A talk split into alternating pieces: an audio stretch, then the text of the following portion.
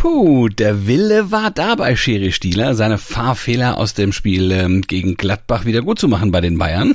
Ja, absolut. Er hat zweimal versucht, ne? Den Bayern gegen Leverkusen wollte er was Gutes tun, hat zweimal Leverkusens Adli gelb wegen einer vermeintlichen Schwalbe gezeigt. Tja, aber beide Male musste er die Karte dann wieder zurücknehmen und dann doch elf Meter gegen die Bayern verhängen. Die Fahrbilder ließen einfach nichts anderes zu. Trotzdem ist der Fahr der VAR natürlich nicht schuld an der Niederlage der Bayern und auch nicht daran, dass die Bayern jetzt die Tabellenführung abgeben mussten. Wer tatsächlich Schuld trägt und was das für das Spitzenspiel in zwei Wochen bedeutet gegen den BVB, das klären wir gleich. Außerdem schauen wir auf das Nervenspiel Abstiegskampf. Da sind ja doch die Plätze 13 bis 18, alle noch in der Verlosung um einen Platz in der zweiten Liga. Ja, und wir gucken uns mal die Radsportgene von van Mathieu van der Poel etwas genauer an. Das alles im ersten Sportpodcast des Tages, wie immer nach dem Opener und im laufend aktualisierten Newsblog. Darüber spricht heute die Sportwelt. Stand jetzt Der erste Sportpodcast des Tages. Meinungen, Hintergründe und Analysen Stand, Stand, Stand, jetzt mit Malte Asmus und Andreas Wurm. Top-Thema. So, jetzt ist es passiert. Erstmals seit dem zwölften Spieltag sind die Bayern kein Tabellenführer mehr und Dortmund könnte tatsächlich wieder aus eigener Kraft Meister werden. Ja, könnte, aber am Borsigplatz wird stark gebaut. Ich vermute, da kann man keine Kause machen. Ähm, weil die Bayern am ersten äh, 1 ähm, zu 2 jetzt äh, ähm, gegen Leverkusen verloren haben. Ähm, das ist natürlich, also jetzt müssen wir mal gucken, wer da der Schuldige ist. Ne? Also ist es der mhm. VAR, ähm, wie, wie jetzt zum Beispiel vor ein paar Wochen in Gladbach? Nee, nee, auch wenn der VAR, wir haben es eingangs ja schon gesagt, also Schiri Stieler dazu gebracht hat, zwei zunächst vermeintliche Schwalben dann wieder in Elfmeter zu verwandeln und diese Elfmeter dann die Tore für Leverkusen gebracht haben. Aber nee, Schuld an der Niederlage waren die Bayern schon selbst. Was haben sie denn falsch gemacht? Man könnte sagen, ziemlich viel. Also Bayer fahr gut und war auch gut, nicht nur wegen des VAR und Bayern war einfach schlecht. Das mal ganz zu Beginn, mal ganz platt. Denn Bayer kam mit Leverkusens frühem Pressing überhaupt nicht zurecht. Die kamen raus, haben die Bayern gedrückt und die Bayern konnten sich da nicht richtig befreien. Entwickelten dann nach vorne auch keine Spielfreude, keine Ideen hatten sie, sie hatten keine Durchschlagskraft, sie waren nicht so giftig und so gallig, wie sie es ja noch gegen PSG und gegen Augsburg nach dem Rückstand waren.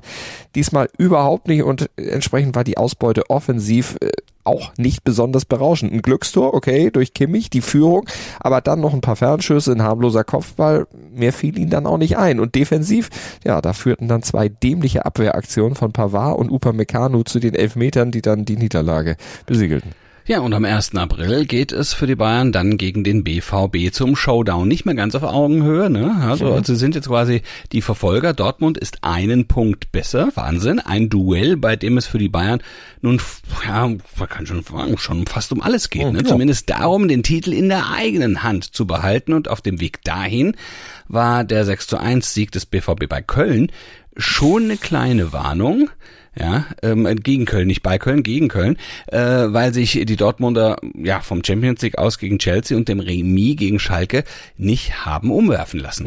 Mhm. Ja, und besonders beeindruckend dabei war für mich, dass eben der BVB diesen Kantersieg trotz einiger Personalprobleme geholt hat. Also Can war gesperrt, Adiemi und Mokoko sind verletzt, Torhüter Kobel erkältet, Brand nicht spielfähig, also da fehlte fast die halbe Stammelf und trotzdem lief's richtig rund. Also man kann bei Dortmund wirklich sagen, die Mentalität ist da, ist immer noch noch da und Aller mit zwei Treffern und Reus auch, also die waren auch da. Naja, endlich stimmt mal das Paket, könnte man sagen. Ja. Ja, ähm, ja, eigentlich schade, dass vor dem großen Duell jetzt noch eine Länderspielwoche liegt.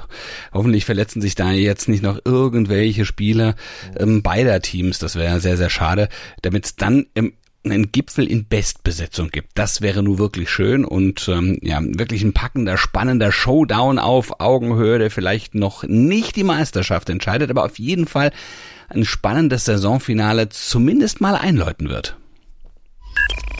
Analyse.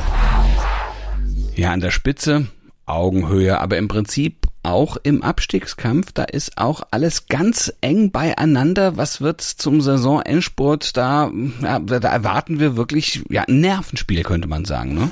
Ja, guck mal auf die Tabelle. Platz 13 und 18 trennen gerade mal sieben Punkte. Also da kann tatsächlich noch einiges passieren und da braucht auch der VfB Stuttgart als Stand jetzt Tabellenletzter noch nicht die Flinte ins Korn zu schmeißen. Also da kann ein Sieg äh, das ganze Bild schon ziemlich schnell wieder auf den Kopf stellen und verändern. Ja, ja, hat man ja auch am Wochenende bei Hoffenheim gesehen. Ne? Die haben Hertha BSC geschlagen, sind Also damit äh, nach ihren wirklich dürren Wochen auf Platz 15 gesprungen.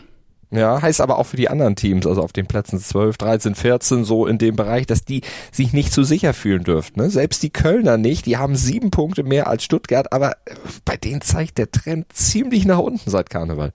Ja, also was meinst du, ne? Welche Vereine verlieren zum Saisonansport noch die Nerven und äh, vielleicht wechseln sie ja dann auch noch den Trainer, man weiß es nicht. Naja, vier von denen, die da unten stehen, haben es ja schon gemacht. Also Stuttgart, Schalke, Hoffenheim und Bochum mhm. mit ja, durchaus unterschiedlichem Erfolg. Thomas Reis hat Schalke wiederbelebt, das war wohl der beste Trainerwechsel im Keller. Thomas Letsch bei Bochum auch ziemlich gut. Bruno Labbadia in Stuttgart, äh, der konnte Stand jetzt nichts zum Besseren drehen, um es mal vorsichtig zu sagen. Und äh, bei Pellegrino Matarazzo in Hoffenheim, äh, da sah das zunächst auch ganz genauso aus. Da ging es ja auch absolut bergab. Jetzt müssen wir mal abwarten, inwieweit der Sieg gegen Hertha jetzt äh, tatsächlich eine Trendwende ist. Ja, wir müssen das fast schon mal aufmachen. Ne? In Köln brennt natürlich auch der Dom, gilt Stefan Baumgart. Äh, trotzdem, trotz der aktuellen Krise, als unantastbar, auch wenn er gestern dann oder beziehungsweise vorgestern wieder also sehr, sehr, also Interviews gegeben hat, wo du gedacht hast, meine Herren, platzt er gleich, ja. ja oder haben wir, gucken wir Hertha an, also die wollen ja eigentlich auch, damit auch mal Ruhe in dieser ganze, na gut, da herrscht eh immer irgendeine Trubel, aber an Sandro Schwarz wollen die auch festhalten. Ja, abwarten. Also das ist beides erstmal der Stand jetzt, dass sie festhalten wollen an den Trainer. Wenn die Tendenz aber weiter nach unten seid, also da wird es sicher noch irgendwo, ob jetzt da bei den beiden, also in Köln oder in Berlin mhm. oder sonst wo, sicherlich noch Kurzschlussreaktionen geben. So funktioniert das Geschäft einfach. Das haben wir in den letzten Jahrzehnten eigentlich immer gesehen, dass da an den letzten Spieltagen dann doch noch einer meint, er müsste irgendeine letzte Patrone da noch reaktivieren, ja, um letzte Leistungsprozentpunkte noch herauszukitzeln. Aber ob das dann auch wirklich funktioniert, das wissen wir auch. Dafür gibt's ja leider keine Garantie. Die Hoffnung stirbt in dem Fall zwar immer zuletzt, aber ja, du kannst es nicht erzwingen. Hintergrund. Am Wochenende ist die Klassikersaison im Radsport mit dem ersten großen Monument des Radsportjahres richtig losgegangen mit Mailand Sanremo und äh, dem strahlenden Sieger Mathieu van der Poel. Ja, das war bärenstark, wie der fünf Kilometer vor dem Ziel da das Tempo angezogen hatte und alle Konkurrenten dann auch wirklich stehen ließ. Und bei diesem Rennen, da waren ja keine Namenlosen im Feld, da waren ja schon die größten Namen der Radsport-Gegenwart dabei. Filippo Ganna, Wout van Aert, Tadej Pogacar. Und die hatten alle keine Chance. Ja, man könnte sagen, wie der Opa, so der Enkel. Ne? ähm, äh, Van der Poel, äh, Sieg, Mailand Sanremo, genau 62 Jahre nach seinem berühmten Großvater. Und der ist ja nun kein geringerer als der große Franzose Raymond Poulidor. 1961 hatte der die Primavera das erste und einzige Mal gewonnen. Und äh, für Van der Poel ist es schon der dritte Monumentsieg in seiner Karriere. Der hatte ja auch schon zweimal die Flandern-Rundfahrt gewonnen. Ja, also die Radsportgene haben sich da in der Familie also wirklich perfekt vererbt, aber vererbt sich da auch das Pech bei anderen großen Rennen weiter, denn äh, Polidor äh, biss sich ja in seiner ganzen Karriere die Zähne daran aus, die Tour zu gewinnen, aber sowas wie der ewige Zweite, könnte man sagen. Ne? Ja, dreimal wurde er Tour de France Zweiter, fünfmal wurde er Dritter und das gelbe Trikot, das hat er nie anziehen dürfen. Äh, das immerhin hat ihm der Enkel schon mal voraus, der durfte das Maillot jaune 2021 immerhin mal sechs Tage lang tragen, aber in Sachen Gesamtsiege, ja, da wird er wohl am Ende auf die gleiche Karrierebilanz wie der Opa kommen, denn Van der Poel, der ist kein Rundfahrtspezialist, sondern der ist eben Klassikerspezialist. Also einer für diese langen und traditionsreichen Eintagesrennen. Also vom Typ her ein ganz anderer Radfahrer. Und er ist ja auch schon 28, also nicht mehr unbedingt in dem Alter, wo jetzt noch zu erwarten ist, dass er sich da nochmal komplett anders entwickelt und dann doch noch zum Rundfahrer wird. Das bringt der Sporttag. Stand jetzt. Ja, Radsport steht auch heute auf dem Programm. Die 102. Katalonien-Rundfahrt wird eröffnet. Ja, mit einem ziemlich starken Line-Up können wir sagen. Ne? Giro-Sieger Jay Hindley ist dabei, Vuelta-Champion Remco Evenepoel gibt sich die Ehre, genau wie übrigens auch der Olympiasieger Richard Carapaz. Auch der fährt da mit. Also da nimmt ein ziemlich hochkarätiges Feld heute die erste Etappe in Angriff. Die führt übrigens über 164,6 Kilometer rund um Saint-Filiou de Gujol an der Costa Brava. Ach, wie schön. Das, jo. also San, San Filiu de Gijol, da habe ich früher mit meinen Eltern jahrelang Urlaub gemacht. Siehst du? Die fahren durch St. Filio. Das ist für mich jetzt, jetzt wirfst du mich gerade um ungefähr 35 Jahre zurück. Ein schönes Gefühl. Naja, also was Radsport alles kann. Ja, Das Ziel ist dann, aber es liegt ja auch nah, ähm, am nächsten Sonntag Barcelona. Bis dahin ähm, müssen wir noch einige Podcasts aufnehmen. Ich kann gleich mal mit meiner Familie in der Vergangenheit schwelgen und wir sind morgen früh um 7.07 Uhr wieder für euch da.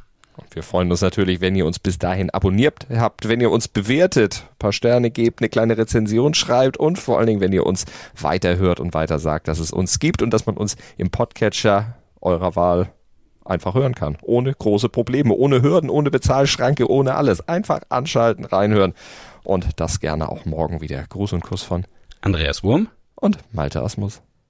In San Feliu habe ich ja. mein erstes Barcelona, FC Barcelona Trikot gekauft mit Bernd Schuster hinten drauf. Ja, Schuster, damals, da, als der noch bei Barcelona gespielt hat. Ich hatte jetzt eben befürchtet, du erzählst mir was ganz anderes, aber das ist ja noch harmlos, das erste. Bitte? Äh, ja, ja, na bitte. Ja. Also das ist ja, ich war ein kleiner Junge. Ja, du warst 17 und äh, Bernd Schuster 31. Nein, nein, nein, nein, nein, nein, nein, nein. Schatz, ich bin neu verliebt. Was? Da drüben. Das ist er. Aber das ist ein Auto. Ja, eben. Mit ihm habe ich alles richtig gemacht. Wunschauto einfach kaufen, verkaufen oder leasen. Bei Autoscout24. Alles richtig gemacht. Wie baut man eine harmonische Beziehung zu seinem Hund auf? Puh, gar nicht so leicht. Und deshalb frage ich nach, wie es anderen Hundeeltern gelingt, beziehungsweise wie die daran arbeiten. Bei Iswas Dog reden wir dann drüber. Alle 14 Tage neu mit mir, Malte Asmus und unserer Expertin für eine harmonische Mensch-Hund-Beziehung, Melanie Lippisch. Ist was, Dog? Mit Malte Asmus. Überall, wo es Podcasts gibt.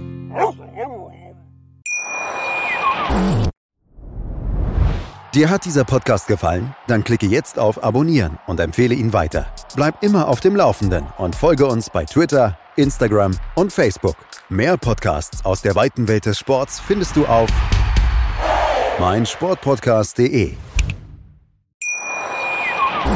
Schatz, ich bin neu verliebt. Was?